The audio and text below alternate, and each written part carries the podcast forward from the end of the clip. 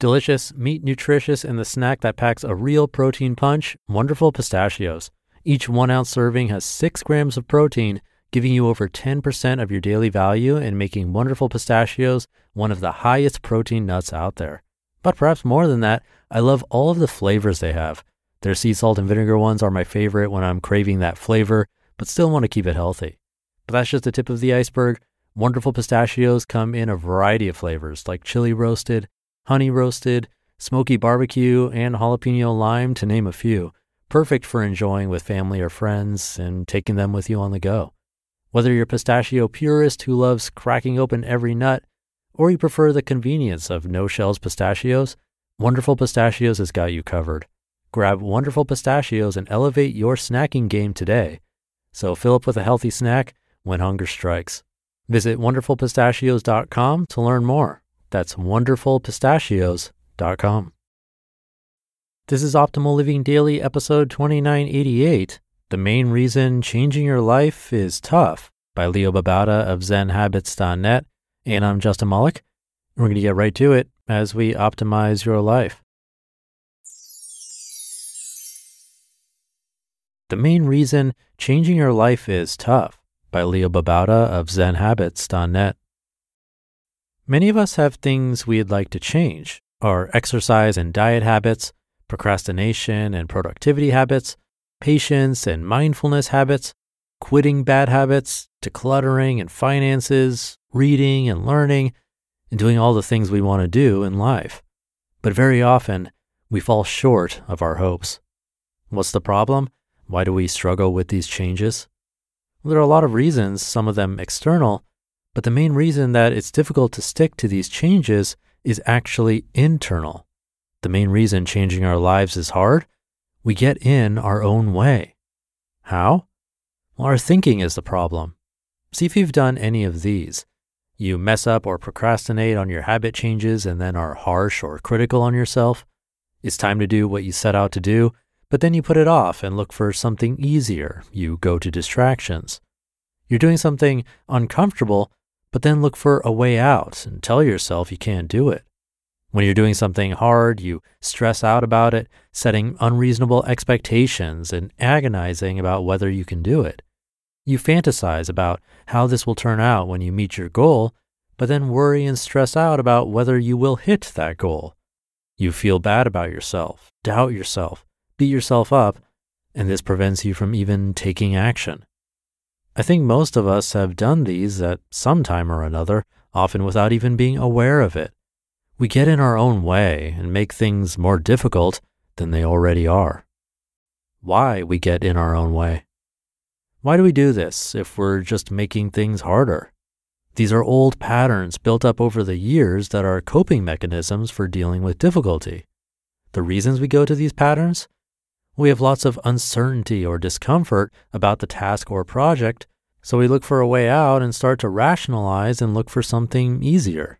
We create high expectations, our goals, ideals, and fantasies, and then fear not meeting those expectations, more uncertainty. We don't believe in ourselves because we doubt whether we're good enough to do it. That's uncertainty about ourselves. And being harsh on ourselves for procrastinating or messing up is a way to deal with the uncertainty that arises when we do these things. So, some kind of uncertainty arises about ourselves, about how we just procrastinated, about how this project will go, about how to go about doing this task, and about whether we'll meet our goal. Then we react to this uncomfortable feeling of uncertainty by being reactive, by being critical of ourselves, stressing out about it, procrastinating and seeking distraction, or rationalizing why we should quit. These are old patterns, how we cope with the discomfort of uncertainty. It doesn't feel good to take these actions, but it's a natural reaction to the scary feelings of uncertainty. There's more comfort and certainty in our distractions, running away, self criticism, harshness, and stories about not being able to do this. The discomfort of uncertainty is what we want to get away from. We get in our own way by trying to get away from feelings of uncertainty, getting out of our own way. So, how do we stop getting in our own way? By getting out of our way. When we notice that we're procrastinating, seeking distraction, being harsh or critical, rationalizing quitting or putting something off, stressing out about not being able to do something, we should pause, just notice what we're doing. Then think about how we're just making things harder. We can make things more effortless by not reacting to the uncertainty. Instead, notice the feeling of uncertainty in your body.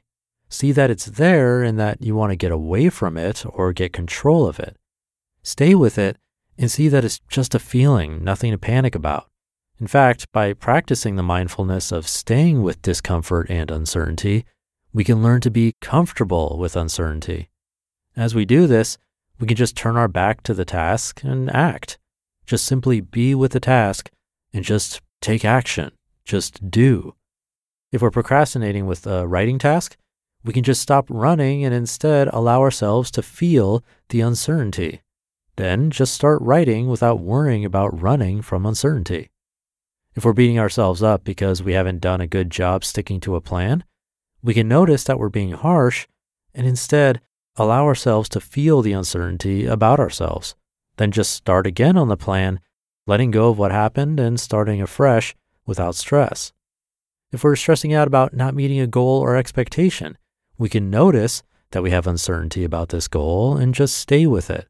Then just take action on the goal without worrying about the expectation. Notice the uncertainty and our desire to run. Stay with it and don't run. Then act with gratitude and a smile.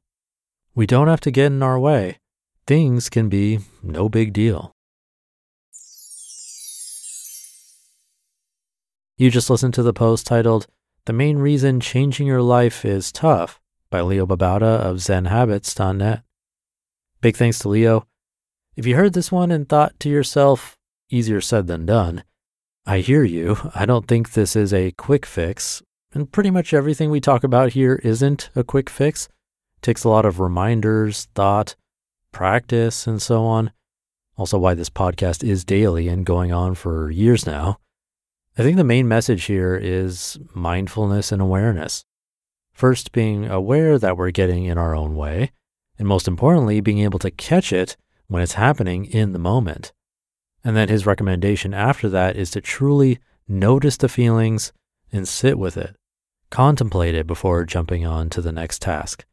It's really a meditative exercise, becoming aware, noticing, and letting go over and over again which, if you've listened to this show for a while now, you know I find that helpful and do recommend this sort of practice.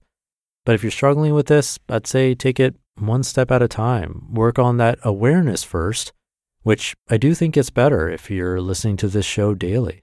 The more you can be aware of that brief moment of discomfort or distraction arising, the better.